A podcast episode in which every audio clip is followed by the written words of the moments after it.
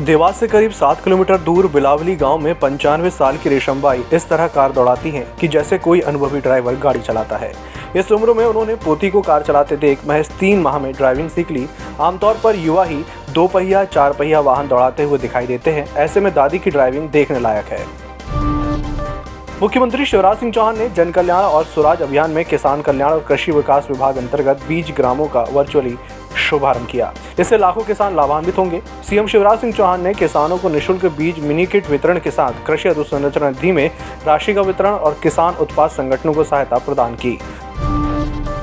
केंद्रीय मंत्री बनने के बाद पहली बार ज्योतिरादित्य सिंधिया ने चंबल का दौरा किया। इस दौरान उनका भव्य स्वागत हुआ। केंद्रीय मंत्री नरेंद्र सिंह तोमर भी साथ दिखे। सिंधिया के ग्वालियर चंबल में रोड शो पर तोमर ने कहा कि कोई पावर सेंटर नहीं है। भारतीय जनता का कार्यालय ही पावर सेंटर है। केंद्रीय मंत्री ज्योतिरादित्य सिंधिया का एक वीडियो वायरल हो रहा है। ये वीडियो उनके कोरोना गाइडलाइन का उल्लंघन करने का है। सिंधिया ने अपना पहना पहनाया, मास्क निकालकर बीजेपी के वरिष्ठ नेता अनूप मिश्रा को पहना दिया। मिश्रा उनसे मिलने आए थे, लेकिन मास्क नहीं पहने थे। ये देखकर सिंधिया ने अपना यूज़ किया हुआ मास्क उतारा और कोई कुछ समझ पाता, उससे पहले ही अनूप मिश्रा को पहना दिया।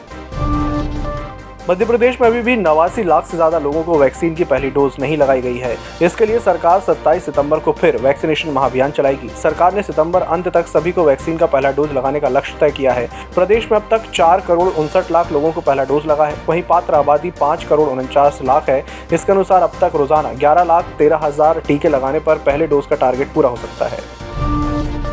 होशंगाबाद में कोचिंग सेंटर में ग्यारहवीं की छात्रा से रेप का मामला सामने आया है। यहाँ पचपन साल का कोचिंग संचालक सत्रह साल की छात्रा से नौ महीने से रेप कर रहा था। आरोपी ने छात्रा को नशीला पदार्थ पिलाकर अश्लील वीडियो बनाकर उसे ब्लैकमेल करता रहा। आरोपी बुधवार को स्कूल जा रही छात्रा को जबरंग कोचिंग सेंटर ले गया और रेप किया। फिर छात्रा स्कूल पहुँची, जहाँ उसके पेट में दर्द हुआ तो रोने लगी और पूरा मामला सामने आ गया। बंगाल की खाड़ी में बना कम दबाव का क्षेत्र आगे बढ़ने के बाद कमज़ोर पड़ गया है। वर्तमान में ये सिस्टम छत्तीसगढ़ और उसके आसपास सक्रिय है। राजस्थान पर भी एक चक्रवात मौजूद है। इसके अतिरिक्त तो मानसून ट्रफ भी अभी मध्य प्रदेश से होकर गुजर रहा है। गुरुवार को भोपाल में सुबह से आंशिक बादल बने हुए हैं।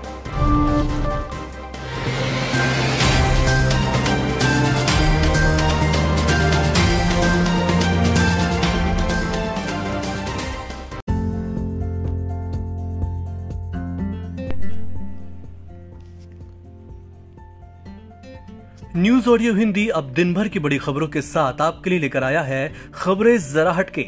हर रविवार सुबह आठ बजे, जहाँ आपको मिलेंगी पूरे हफ़्ते की ऐसी खबरें जो हैं जरा हटके।